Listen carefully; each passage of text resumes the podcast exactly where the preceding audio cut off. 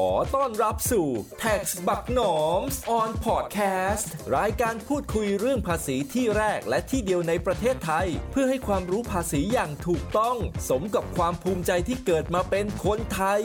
ดำเนินรายการโดย พี่หนอมคนดีคนเดิม ขอเชิญรับฟังได้เลยครับสวัสดีครับ กลับมาพบกับ Tax ปักหนอม on podcast ครับ ประจำวันที่ 23 ธันวาคม 2562 และตอนนี้เป็นตอนที่ 65 ครับผม เสียงดูดีใจใช่ไหมครับ จริงๆ ตั้งใจไว้ว่าตอนนี้จะเป็นตอนสุดท้ายของปี เพราะว่าอาทิตย์หน้าเนี่ยมันจะเป็นวันที่ 30 ธันวา ซึ่งคิดว่าจะไม่จัดแล้ว ไม่ใช่ไม่จัดไม่จัดอีกแล้วนะครับ ไม่จัดปีนี้แต่ว่าปีหน้าไปจัดใหม่ แล้วก็เริ่มขึ้นซีซั่น2ใหม่เลย เนื่องจากซีซั่นจริงๆ แต่ละซีซั่นเนี่ยผมบอกแบบนี้ก่อน ผมตั้งใจว่าจะปีละซีซั่นอะไรแบบนี้นะครับ แต่ว่าด้วยความผิดพลาดบางประการมันเริ่มปีที่แล้วมันเริ่มเดือนประมาณเดือนกันยาแล้วพอมาถึงตรงนี้มันก็เลยประมาณ 65 ตอน แล้วก็มีแผนผิดพลาดว่าเมื่อก่อนจะขยันหน่อยจัด อาทิตย์ละสองครั้ง 3 ครั้งอะไรแบบนี้แต่ว่าไปไปมาแล้วเอาเท่าที่ไหวก็คืออาทิตย์ละครั้งกำลังดี แล้วก็ได้ข้อมูลได้อะไรสรุปที่ชัดเจนนะครับ ก็ก่อนอื่นนะฮะในฐานะที่เป็นตอนส่งท้ายซีซั่นหนึ่งนะครับก็ขอบคุณทุกคนที่ติดตามมานะครับ แม้ว่าจะฟังบ้างไม่ฟังบ้าง หรือฟังแค่บางตอน หรือฟังแค่ตอนนี้เป็นตอนแรกก็ขอขอบคุณมากๆนะครับ จริงๆแล้วตั้งใจทำพอดแคสต์เนี้ยขึ้นมาด้วยวัตถุประสงค์เดียวเลยคือ อยาก พูดคุยเรื่องภาษี แล้วก็อยากมาอธิบายในรูปแบบของเรียกว่าอะไรเดียเสียงกันบ้างเนาะปกติผมเขียนบทความทำรูปทำวิดีโออะไรเงี้ยก็ไม่ได้ทำแบบเสียงเลยก็คิดว่าการทำแบบเสียงเป็นการถ่ายทอดอีกแบบหนึง่งให้สำหรับคนที่อยากมีความรู้เรื่องภาษี หรือพัฒนาตัวเองแบบสั้นๆ เจอกันอาทิตย์ละครั้งนะครับกำลังดีอะไรแบบนี้ซึ่งก็ขอบคุณทุกท่านที่ติดตามมานะครับผมมานั่งดูตัวเลขในช่องเนี่ยก็เห็นว่ามีคนตามมาประมาณพันกว่าคน ซึ่ง ถือว่าเป็นตัวเลขที่สำหรับผมผมถือว่าเกินคาดนะครับสำหรับช่องพอดแคสต์นะครับยังไงก็ขอบคุณมากๆนะฮะแต่สำหรับตอนนี้ครับตอนสุดท้ายก็เป็นตอนที่ผมคิดว่าน่าจะทิ้งท้ายประเด็นที่สำคัญที่สุดในปี 2562 ที่ผ่านมาเลย แล้วก็ผมตั้งชื่อตอนนี้ไว้ว่า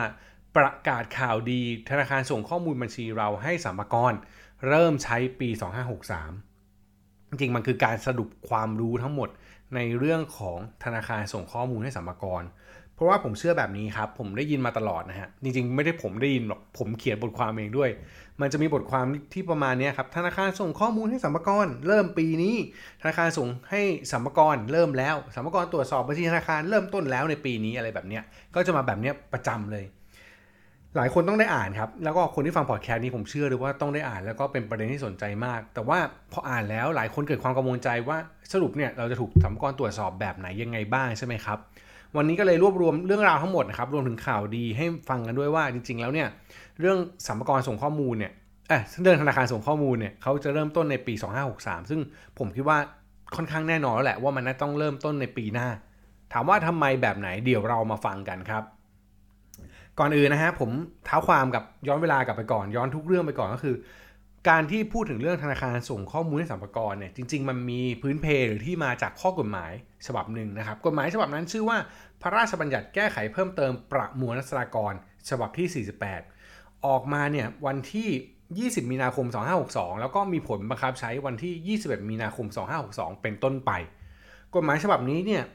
ถ้าจริงๆแล้วมันเป็นข้อมูลที่มีหลายเรื่องในการแก้ไขประมวลรัษฎากรครับแต่ว่าข้อมูลสำคัญที่สุดเนี่ยมันก็คือเรื่องไอ้ส่งข้อมูลนี่แหละซึ่ง สรุปประเด็นในการส่งข้อมูลเนี่ยมันจะมีประมาณนี้ครับ ข้อแรก ข้อมูลทั้งหมดจะถูกรวบรวม แล้วส่งเป็นรายปี ก็คือเป็นข้อมูลในแต่ละปี โดยดูกันนะครับในแต่ละธนาคาร หรือพูดสั้นๆอีกนิดนึงก็คือ แต่ละธนาคารรับผิดชอบข้อมูลลูกค้าของตัวเอง ในปีนั้น แล้วก็ดูลูกค้าเนี่ยในทุกๆบัญชีที่ลูกค้าชื่อนั้นมีอยู่ สมมุติผมเปิดกับธนาคารสี โอ้โหไม่อยากพูดสีเลยเดี๋ยวดูมีสปอนเซอร์ด้วย ผมเปิดกับธนาคาร A แล้วกัน ผมเปิดบัญชีกับธนาคาร A ทั้งหมด 5 บัญชีครับ ธนาคาร A เขาก็จะดูข้อมูลใน 5 บัญชีของผมทั้งหมด ในปีนั้นนะครับ โดยไม่ไปยุ่งเกี่ยวกับธนาคาร B C D E F G ที่ผมไปเปิดบัญชีไว้ ธนาคาร A จะรับผิดชอบบัญชีทั้งหมดที่มีชื่อนายถนอมอยู่ในนั้นนะครับ สมมติที่เมื่อกี้บอกไป 5 บัญชี ก็ดูทั้ง 5 บัญชีนั้น ดูอะไรใช่ไหมครับ มาที่ข้อที่ 2 คือดูที่มันเป็น เงินเข้า หรือ transaction จำนวนครั้งที่เงินเข้าบัญชี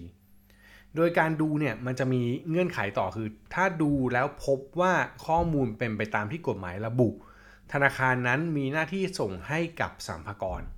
ข้อมูลที่กฎหมายระบุคือจำนวนยอดครั้งที่เข้าเนี่ยมันจะมีอยู่ 2 แบบครับ แบบแรกจำนวนครั้งที่เงินเข้าเนี่ย400 ครั้งขึ้นไปในปีนั้น และมีจำนวนเงินรวมจากครั้งที่เข้าทั้งหมดเนี่ยรวมกันแล้วมันถึง 2 ล้านบาท ต้องเข้าพร้อมกันทั้งสองเงื่อนไขนะครับ ก็คือถ้าเมื่อกี้ 5 บัญชีของผมเนี่ยมียอดเงินเข้าทั้งหมด 500 ครั้ง แต่ว่ายอดจำนวนเงินเนี่ยแค่ 1 ล้านบาท แบบนี้จะไม่ถูกส่งข้อมูล หรือผมมียอดเงินเข้าทั้งหมด 20 ล้านบาทเลย แต่เข้ามาทั้งหมดแค่ 3 ครั้ง แบบนี้ก็จะไม่ถูกส่งข้อมูล เพราะว่ามันไม่เข้าทั้ง 2 เงื่อนไข แต่ทันทีที่เข้าตั้งแต่ 400 ครั้งขึ้นไป และยอดรวมเงินเนี่ย2ล้านบาทขึ้นไปปับ๊บอันเนี้ยถือว่าเข้าเงื่อนไขที่ธนาคารจะส่งข้อมูลให้กับสัมภากร อันที่2นะครับ อันที่ 2 ไม่ดูจำนวนเงินละ ดูแค่จำนวนครั้งเท่านั้นจำนวนครั้งถึง 3,000 ครั้งเมื่อไหร่ส่งข้อมูลทันที โดยที่ไม่ต้องสนใจว่าจะมีเงินเข้ากี่บาท อันนี้คืออีกแบบหนึ่ง ไอรายการทั้ง2กรณีเนี่ยจริงๆแล้วในศัพท์ของกฎหมายนะครับเขาจะเรียกกรณีนี้ว่าธุรกรรมลักษณะเฉพาะอะผมสรุปทีจะถูกส่งข้อมูลเมื่อไหร่นะครับ อันแรกคือยอดเงินเข้าตั้งแต่ 400 ครั้งขึ้นไป และมียอดรวมจำนวนเงิน 2 ล้านบาทขึ้นไป อันนี้คือต้องเข้าทั้งสองเงื่อนไข อีกอันนึงคือยอดเงินเข้าตั้งแต่ 3,000 ครั้งขึ้นไป ไม่สนใจจำนวนเงิน อันนี้คือกรณีที่ 2 ถ้ามีกรณีใดกรณีหนึ่ง ในปีนั้นๆ ธนาคารเนี่ยมีหน้าที่ส่งข้อมูลให้กับสัมภาระทีนี้คำว่ายอดเงินเข้าหรือยอดรับเข้าเนี่ยนะครับมันหมายถึงอะไรเนี่ยจริงๆ ข้อมูลของกฎหมายใช้คำว่า ฝากหรือรับโอนเงิน ถ้าให้ผมตีความผมตีความรวมหมดนะครับไม่ว่าจะเป็นเข้าแบบไหน ทุกอย่างที่มันเข้าบัญชีนับหมดฮะโอนเงินเข้าบัญชีตัวเองโอนเงินต่างธนาคารเข้าบัญชี โอนเงินในธนาคารเดียวกันเข้าบัญชี ทุกอย่างจะถูกนับหมด ฝากที่เคาน์เตอร์ ฝากที่เครื่อง CDM ฝากเงินสดฝากเช็ดฝากอะไรก็ตามเข้าหมดครับ โอนแบบออโต้ทรานเฟอร์โอนแบบ iBanking โอนแบบอะไรก็เข้าถือว่านับหมดนะครับ อันนี้ไม่ต้องคิดอะไรมาก หรือแม้แต่เปิดบัญชีครั้งแรก ถือว่าเงินเข้าไหม ถ้าเข้าผมว่าก็นับหมด ผมพูดแบบนี้ผมตีความแบบนี้เพื่อให้ทำความเข้าใจไปเลยว่า คิดซะว่ายอดเงินที่เข้าทุกครั้งเนี่ยมันนับเป็นหนึ่งครั้งเสมอ แต่ว่าถ้าเกิดคุณรวมเงินแล้วไปเข้าเป็นก้อน อันนี้ก็ถือว่าหนึ่งครั้งถูกไหมแต่ว่าทุกครั้งที่เข้าเนี่ยถ้าเป็นแต่ละครั้ง ก็นับหนึ่งตลอดนะครับ ดูง่ายๆ ไม่ต้องคิดอะไรมาก แต่อย่างไรก็ดีนะครับ มาที่ข้อที่3ครับ กฎหมายฉบับนี้เนี่ยไม่ได้เก็บภาษีจากยอดเงินที่เข้านะครับ อย่าเข้าใจผิดนะครับ ไม่ใช่ว่าเงินเข้ามาปับ๊บส่งข้อมูลปั๊บสัมภาระเก็บภาษีเลย อันนี้ย้ำอีกทีคือ การเก็บภาษีมันจะเก็บได้เนี่ยมันต้องมีข้อมูลที่ไปประเมินภาษี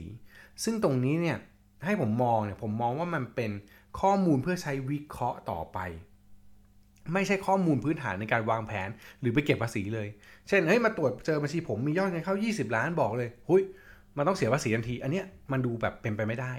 มันต้องกลับไปดูต่อว่าไอ้ยีล้านที่เข้ามาของผมเนี่ยแล้วจำนวนครั้งที่ถึงเนี่ยมันเกิดจากอะไร เช่นกลายว่าจริงๆแล้ว 20 ล้านที่เงินเข้ามาถึงเนี่ยมันเกิดจากการที่ผมได้รับเงินจากครอบครัวนี่ครอบครัวผมรวยมากโอนเงินมาให้ตลอด ซึ่งกรณีนี้ได้รับยกเว้นภาษี ก็แปลว่าผมไม่มีหน้าที่ต้องเสียภาษีนั้นตรงนี้มันจะมีคำสำคัญคำหนึ่งคือ เราสามารถชี้แจงได้หรือเปล่า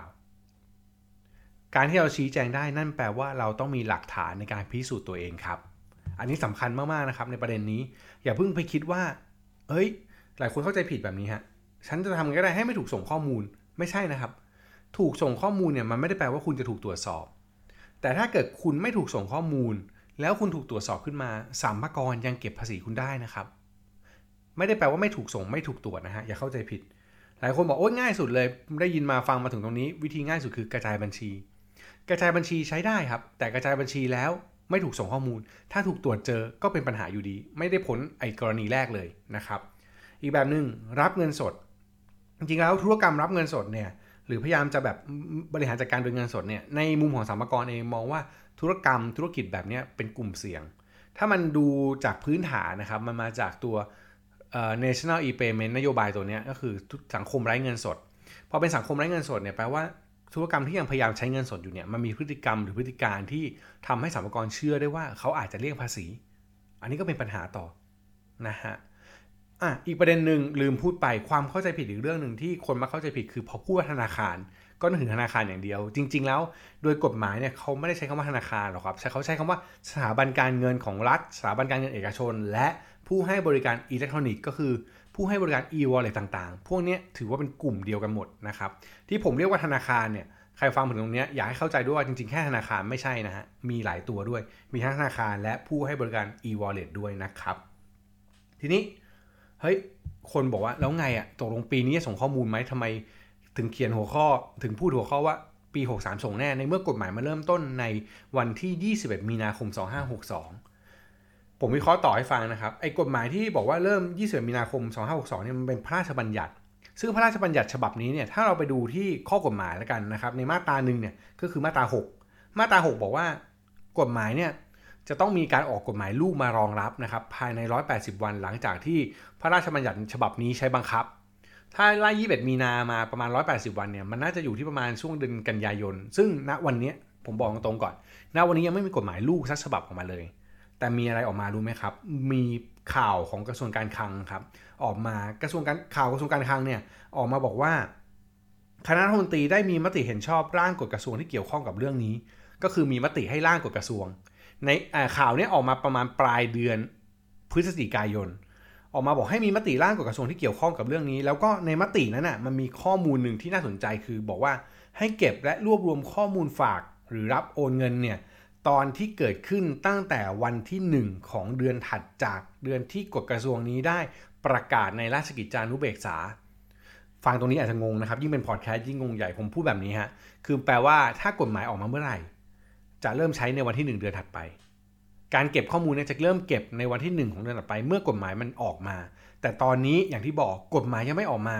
แล้วถ้ากฎหมายออกมานะครับเร็วที่สุดเนี่ยก็คือภายในอาทิตย์นี้ก่อนสิ้นปี นั่นแปลว่าจะถูกเริ่มเก็บในวันที่ 1 มกราคม 2563 ถูกไหมฮะ เพราะถ้ากฎหมายวันธันวาแปลว่าเริ่มเก็บมกราปีหน้า ตั้งแต่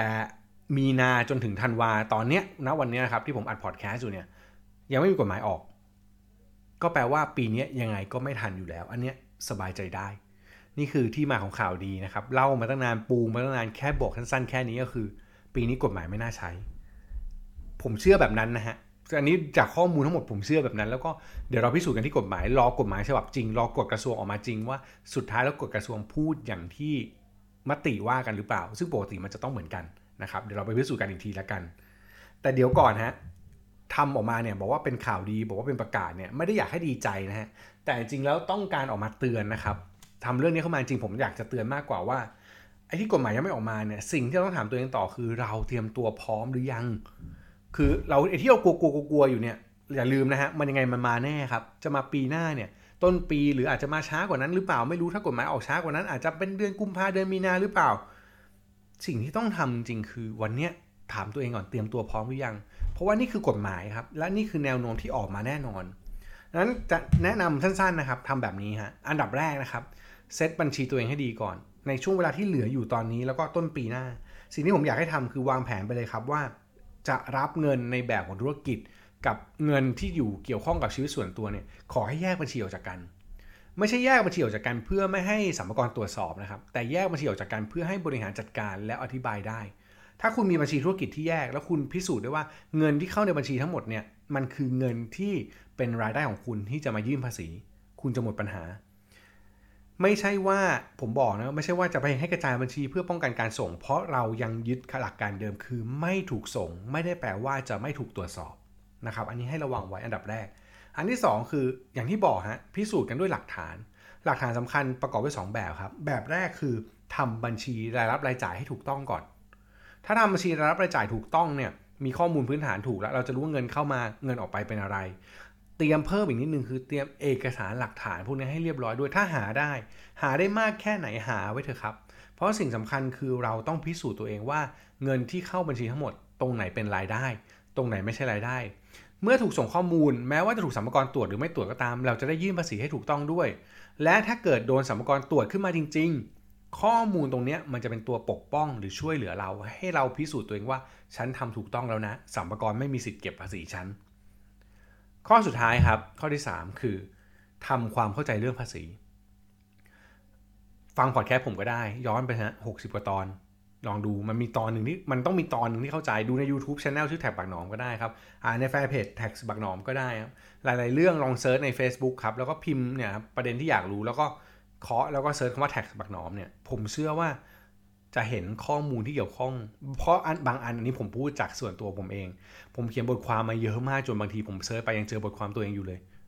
บางทีผมลืมไปแล้วว่าผมเขียนด้วยซ้ำนั้นลองหาข้อมูลตรงนี้ดูครับ ลอง Google ก็ได้ ลองอะไรก็ได้ ลองถามข้อมูลหาข้อมูลพวกนี้เพิ่มเติมดู ผมเชื่อว่าการเรียนรู้ทำความเข้าใจเรื่องภาษี เป็นสิ่งสำคัญสำหรับปีนี้และปีหน้า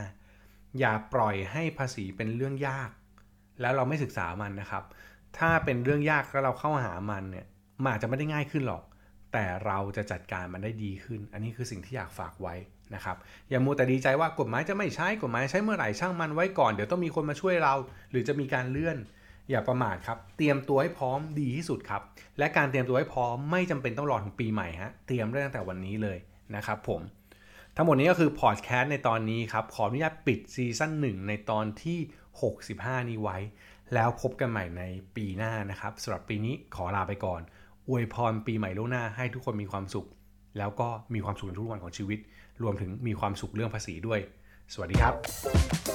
อย่าลืมกดติดตามรายการนี้ เพื่อเป็นกำลังใจให้พี่หนอมด้วยนะครับผม แล้วพบกันใหม่ใน EP ต่อไป วันนี้ขอลากันไปก่อน สวัสดีครับ